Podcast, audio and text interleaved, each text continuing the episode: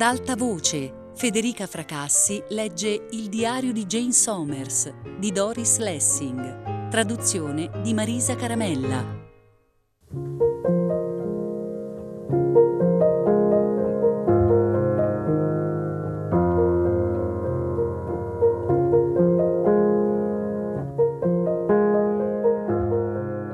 Lunedì sera. Stamattina mi sono svegliata in preda al panico, col cuore che batteva forte, gli occhi che bruciavano, la bocca secca. Mi sono detta, un brutto sogno, ecco tutto.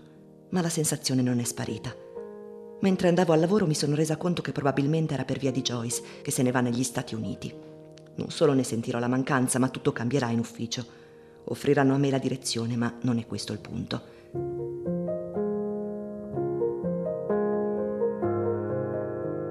Mentre attraversavo l'ufficio delle segretarie, Phyllis mi ha lanciato un'occhiata penetrante, poi mi è venuta dietro e mi ha chiesto Tutto bene? Dieci lode per essersi accorta del mio stato.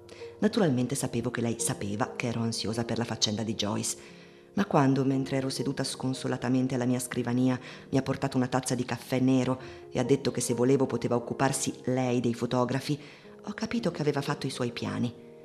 Ha preso una pila di pratiche dalla mia scrivania, l'ho vista lanciare un'occhiata lunga e tranquilla alla scrivania di Joyce, al posto di Joyce, e ho capito che stava pensando, sarà mio. Perché no? Perché Phyllis non è Joyce. Voglio dire, Phyllis ha 30 anni, è una ragazza intelligente, decisa, attenta, ma non è pronta. Lo so perfettamente che non mi piace molto perché mi ricorda me stessa a quell'età, ma c'è di più. Mi chiedo, cercando di essere obiettiva senza pensare a cosa vorrei io, Phyllis possiede le qualità di cui ha bisogno Lilith? Sono rimasta là in quell'ufficio, l'ufficio mio di Joyce, e ho deciso di non pensare a Phyllis. Non posso affrontare subito anche questo problema. Ho pensato a Joyce invece. Come mai solo un mese fa avrei scommesso che non sarebbe mai andata in America? Che cosa mi è sfuggito di lei? Semplice, ho giudicato il suo matrimonio usando il mio come punto di riferimento. Ma lei naturalmente ha dei figli? No, non si tratta nemmeno di questo. Lui è un uomo simpatico. Non lo conosco però. Non gli ho mai parlato. Il nostro è un rapporto basato sulla battuta, sullo scherzo. Avrei voluto che Joyce arrivasse presto, ma era quasi l'ora di colazione quando ha fatto la sua comparsa. Aveva un aspetto orribile. Trasandato, sembrava malata. Si è seduta, si è alzata di nuovo per prendere una tazza di caffè, è tornata alla scrivania con la tazza, si è lasciata andare sulla sedia. Ha cominciato ad accendere una sigaretta dopo l'altra senza fumarle, ha pasticciato con i fogli, ha innaffiato le piante sul davanzale, ha fatto di tutto tranne che guardarmi. Poi ha suonato il citofono, è arrivata Phyllis e Joyce le ha detto Quell'articolo sul vino non mi convince, ecco qua qualche appunto. Vai a parlare col nostro esperto di vini, come si chiama? Come si chiama? E il suo indirizzo dov'è? Non si preoccupi, ha detto Phyllis, lo so io dov'è. Ha preso gli appunti di Joyce, ha fatto un bel sorriso e se n'è andata. Ora Joyce mi concede un breve sorriso, una smorfia in realtà, e mi guarda. Ci mettiamo a ridere. Ci mettiamo anche a guardare Phyllis attraverso la porta dell'archivio. Studiamo i suoi vestiti, i suoi capelli, il suo trucco, le sue scarpe. Abitudine. Poi Joyce perde interesse nella ragazza e ritorna ai suoi pensieri. Phyllis non ha ancora uno stile, non come quello che abbiamo io e Joyce. Sono rimasta seduta a pensare che forse potrei aiutare Phyllis a trovare uno stile, come Joyce ha aiutato me Solo adesso che sono seduta qui a scrivere queste parole, mi viene da pensare che è molto strano che mi sia messa ad analizzare Phyllis e il suo aspetto quando in realtà ero pazza di infelicità per Joyce e avrei voluto dire per amor di Dio, Joyce, parliamone. Sapevo che aveva deciso di partire e che si sentiva in colpa nei miei confronti. Avevo bisogno di parlare con lei.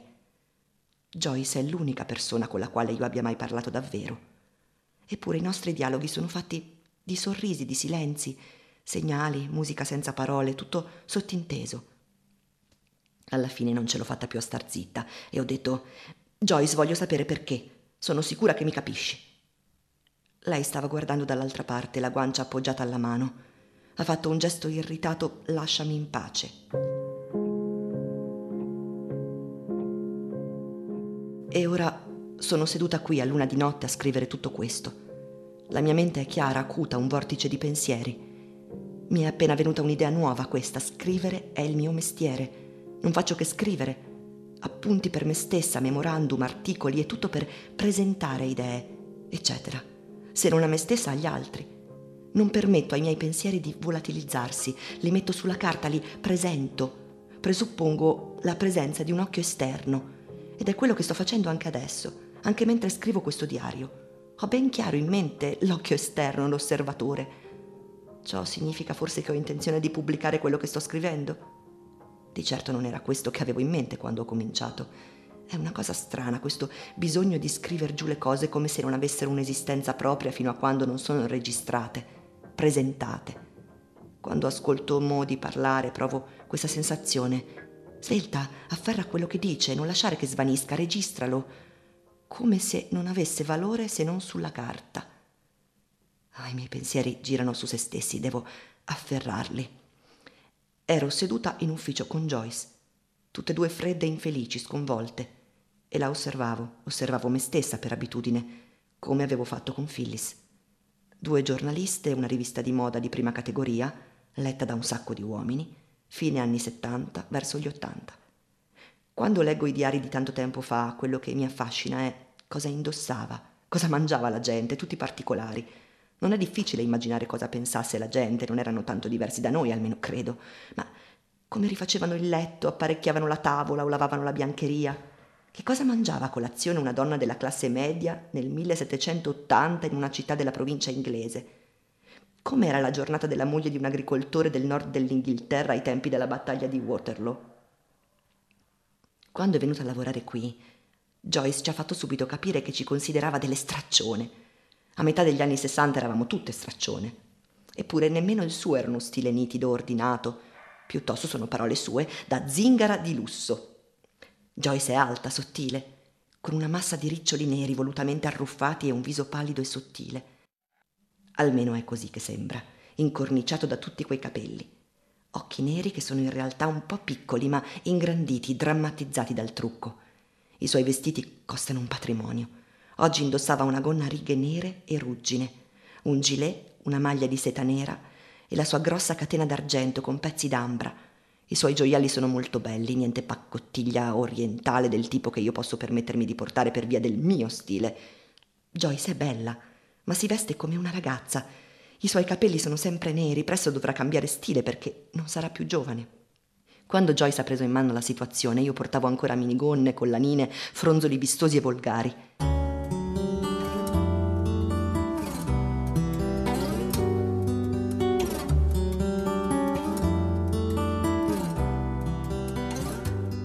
Mio stile è diventato classico costoso. Porto gonne di seta e calze di seta, non di nylon, e vestiti che a una prima occhiata sembrano da niente. Ho trovato una vera sarta che lavora a mano, punto dopo punto, e cerco bottoni speciali al mercato, pizzi fatti a mano, golfini e maglie li faccio fare su misura. Il mio stile è di quelli che la gente non nota a prima vista, poi i loro occhi tornano indietro, si soffermano sui particolari, l'impuntura di un colletto, una fila di bottoni di perle, non sono sottile ma solida. Ho i capelli lisci, sempre perfetti, color oro argento. Occhi grigi, grandi di natura, resi ancora più grandi dal trucco. Non potremmo essere più diverse io e Joyce. L'unica cosa che abbiamo in comune è l'attenzione e la cura che mettiamo nel vestire. Ma Joyce è più sbrigativa per via della famiglia. Phyllis è una ragazza snella, forte, attraente, biondiccia. Veste sempre all'ultima moda, quindi non c'è nulla di particolare da osservare nel suo abbigliamento. L'ho vista guardare Joyce e decidere, giustamente, che il suo stile non sarebbe andato bene per lei. L'ho vista osservare anche me. Qual è il trucco? Glielo direi se me lo chiedesse. La accompagnerei dalla sarta e dalla magliaia, l'aiuterei a scegliere un parrucchiere giusto. Ecco cosa pensavo mentre ero in ufficio con Joyce, infelicissima. Stavo abdicando mentalmente ed esprimevo la mia rinuncia attraverso i vestiti, lo stile eppure non ho nessuna intenzione di abdicare a livello conscio. A colazione abbiamo preso una tazza di caffè e fumato una sigaretta. Poi Joyce ha detto, devo andare a casa. E io ho esclamato, Joyce! Lei ha detto, ma non capisci, non posso, non ce la faccio. E io ho detto, Joyce, non puoi andartene a casa così come se niente fosse, io devo sapere. Lei ha sospirato, è tornata a sedersi, si è ricomposta e mi ha addirittura guardata. Sapere? Capire. Non riesco a capire come tu possa rinunciare a tutto questo. Per che cosa? Lei ha detto, ti è mai capitato di scoprire all'improvviso di non conoscere te stessa? E come? Bene, io credevo di non avere alcuna difficoltà a concedere il divorzio. A un'altra donna? Sì, sempre la stessa, sai. Se io non vado in America ci porta lei. E allora per tutto questo tempo lui è stato sposato con te e anche con lei? Così pare. A un certo punto mi ha detto tu hai il tuo lavoro, io mi prendo Felicity. Io ascoltavo con molta attenzione, non volevo spaventarla, non volevo che scappasse via e sapevo che avrebbe potuto farlo da un momento all'altro. I miei pensieri erano di quelli che chiamo femministi. Lui ce l'ha un lavoro naturalmente, ma se anche lei si mette a lavorare, allora lui deve puntellarsi con un amante. Ma questi pensieri ormai mi annoiano, non sono una soluzione. Non sono mai stati una soluzione, non per me, non per Joyce. Phyllis è femminista, fa l'autocoscienza e ha messo bene in chiaro che io e Joyce non siamo donne liberate. Io e Joyce ne abbiamo anche discusso di questa cosa, ma non spesso, perché non è una soluzione. Una volta Joyce ha detto a Phyllis, con aria curiosa più che bellicosa, Phyllis, io ho un lavoro molto buono, molto ben pagato, ho un marito, due figlie, mi occupo della mia casa e della mia famiglia. Perché non dovrei essere una donna liberata? Forse tutto questo non basta? E Phyllis ha fatto il sorriso di chi la sa lunga e ha ammesso un passo nella direzione giusta. Più tardi io e Joyce ci siamo messi a ridere, abbiamo avuto uno di quegli improvvisi attacchi di risa, musica senza parole che costituiscono una delle cose migliori del nostro rapporto di amicizia. E se tu non lo segui in America, lui ci porterà Felicity? La sposerà. E a te dispiace? Lei ha scosso la testa. Evitava di nuovo di guardarmi, io ero confusa. Non capivo di cosa avesse paura, perché non volesse affrontarmi. Alla fine ha detto Tu sei una persona così autosufficiente. Era l'ultima frase che mi sarei aspettata. La moglie bambina, la figlia bambina, e ho detto Autosufficiente io? Lei si è limitata a scuotere la testa. Oh, è troppo per me, e ha chinato le spalle, tenendosi alla scrivania con entrambe le mani, lo sguardo fisso davanti a sé, la sigaretta appesa alle labbra. L'ho vista come sarà da vecchia, Mrs. Fowler. Faccetta aguzza, naso e mento adunchi. Aveva un'aria decrepita. Poi ha fatto un sospiro, si è riscossa e mi ha guardata. Non riesco a stare da sola, ha detto in tono piatto. Tutto qui.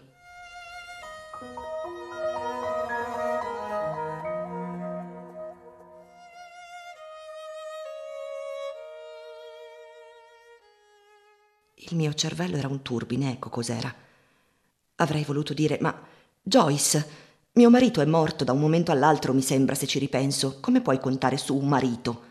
Avrei potuto dire, Joyce, se lasci questo lavoro per andare con lui potresti ritrovarti a mani vuote tra un po'. Avrei potuto dire, Invece non ho detto niente perché dentro di me stavo urlando per la sorpresa e la rabbia, per l'impossibilità di quella situazione e peggio ancora perché all'improvviso mi sembrava di non riconoscere Joyce, di non sapere niente di lei. Non avrei mai creduto che potesse dire pensare una cosa del genere. Non solo, sapevo di non poter dire a Joyce il tuo atteggiamento nei confronti della morte è stupido, sbagliato, infantile. Non è come pensi tu, di cosa hai paura, di star sola, cosa vuol dire? Non vuol dire niente perché avevo scoperto di essermi allontanata moltissimo da Joyce e in breve tempo. Mio marito era morto, mia madre era morta. Avevo creduto di non aver assorbito questi avvenimenti, di essermi fatta una corazza. E invece qualcosa era cambiato dentro di me, in profondità. E c'era Modi Fowler anche. Mi sembrava, mentre me ne stavo lì a piangere, a cercare di smettere di piangere, mordicchiando il fazzoletto, di lino col monogramma di ottima qualità, che Joyce fosse una bambina sì, era proprio una bambina dopo tutto e non potevo comunicarle niente di quello che avevo imparato, di quello che ero diventata. Ecco perché piangevo. No, ha detto Joyce, non piangere, ti prego, non avevo intenzione di riaprire vecchie ferite. No, non è questo. Ma non potevo fare altro per farle capire, per farle capire cosa stavo pensando. Poi abbiamo parlato un dialogo asciutto, assennato, abbiamo parlato di un sacco di cose, un fatto positivo, non lo nego, perché era da tanto che non parlavamo così. Il modo di comunicare delle donne, accenni, segni, sottintesi, sorrisi, è ottimo, è divertente, è una delle cose che mi piacciono di più, ma al dunque resta il fatto che non ho saputo spiegare a Joyce perché non potevo fare a meno di piangere. Lei ha detto, tu sei diversa da me, ti ho osservata e l'ho capito, ma se lui va negli Stati Uniti io resterò sola, non mi risposerò, lo so già, e comunque se si è state sposate a un uomo non si può semplicemente metterlo da parte e prendersene un altro. Loro sì, loro sono capaci di farlo. O almeno così credono. Sì, o così credono, credono di poterlo fare senza subirne le conseguenze, voglio dire. Io invece non riesco a vedermi sposata a qualcun altro. I ragazzi non vogliono andare negli Stati Uniti, ma se lui partisse e io restassi dovrebbero fare la spola e io so già che dopo un po' preferirebbero stare laggiù, maggiori possibilità per i giovani, tutto più facile. E io resterei da sola. Non sono capace di stare sola, Jen. E io non potevo dirle, Joyce, tuo marito ha 55 anni, è pazzo per il lavoro, non fa che lavorare, e ti vedi fare la moglie del professore universitario all'americana? A questa uscita ha fatto una smorfia. Naturalmente so benissimo che non riuscirò mai a trovare un lavoro nemmeno lontanamente paragonabile a questo, ma qualcosa troverò. Andandosene ha detto No, e poi non ho ancora deciso sul serio. Lo so che mi mancherà tutto questo, e anche tu mi mancherai, Jenna, ma non ho scelta. E con questa frase se n'è andata senza guardarmi. E io sono rimasta con quella frase nelle orecchie. Non ho scelta. Non so cosa ci sia in quel suo matrimonio, non l'avrei mai sospettato, ma qualunque cosa sia ha il potere di farle dire non ho scelta. Joyce è la miglior giornalista che questa rivista abbia mai avuto. Non ha mai messo la casa e la famiglia davanti a tutto. Eppure, ora capisco. Ricordo quando è venuta a lavorare qui, la flessibilità che tutti hanno accolto di buon grado. Lavorare da casa per telefono, lavorare prima o dopo l'orario se necessario, Abbiamo detto tutti è un modo di lavorare da donna, senza orari rigidi, adattandosi a seconda delle necessità. Quello che penso adesso è che per Joyce la necessità era il suo matrimonio, la sua casa. È sempre rimasta volentieri a pranzo con me dopo il lavoro, in ufficio, al ristorante, pranzi di lavoro, ma c'erano giorni in cui doveva essere a casa. Ero io a rendere tutto questo possibile. Io non ho mai detto no, non posso stare fino a tardi, stasera devo andare a casa o solo quando io e Freddy avevamo una delle nostre cene. Non ho mai detto oggi pomeriggio devo andare via presto. Freddy rientra prima del solito. Ma ora mi sembra che invece Joyce si sia sempre barcamenata in questo modo, il suo matrimonio, i suoi figli, il suo lavoro. Joyce è riuscita a tenere insieme tutte queste cose con grande abilità, con grande duttilità. Ce la fai ad arrangiarti da sola oggi pomeriggio, Jen? In un certo senso, anch'io faccio parte del suo matrimonio, come quella Felicity questo intersecarsi di rapporti, di situazioni, la vera realtà delle cose, il loro modo di funzionare, è ciò che mi ha sempre affascinato, ciò che mi interessa di più. Eppure mi è appena venuta questa idea di aver fatto parte in un certo senso del matrimonio di Joyce. Joyce ha davvero deciso di andare in America. Rinuncerà a un lavoro meraviglioso. Pochissime donne riescono ad avere un lavoro come questo. Rinuncerà ai parenti, agli amici, alla sua città i suoi figli sono quasi adulti, si troverà in un paese sconosciuto, che dovrà imparare ad amare, con un uomo che sarebbe stato altrettanto contento di partire con un'altra donna, più giovane. Non ha scelta. Bene, femministe, bene, Phyllis, cosa mi dite ora? Che cosa c'è nei vostri piccoli manifesti, nel vostro sbattere porte in faccia agli uomini, nella vostra retorica di tutto questo? Per quanto mi riguarda niente. E credetemi, Phyllis fa di tutto per tenermi informata sulla vostra propaganda, mi mette tutti i documenti sulla scrivania. La ragione per cui di questi tempi le ragazze si radunano in gruppi, gruppetti e greggi e sbattono la porta in faccia agli uomini, per quanto è loro possibile almeno, è perché hanno paura di quel potere, qualunque esso sia, che possiedono gli uomini di costringere una donna come Joyce a dire non ho scelta. Io riesco davvero a vivere da sola, mi piace anche ma d'altra parte non sono mai stata veramente sposata. Appena arrivata a casa, il telefono. Joyce con una vocina fragile, affannosa, perché ha pianto tutte le sue lacrime, questo lo so. Ha detto, Jen, noi facciamo le nostre scelte molto tempo prima di renderci conto di averle fatte. Dio mio, è terrorizzante. Capisci cosa voglio dire? Sì, ho detto, capisco cosa vuoi dire. Ed è vero, ed è terrorizzante quali scelte ho già fatto io, senza rendermene conto. Non vado a trovare modi da venerdì scorso.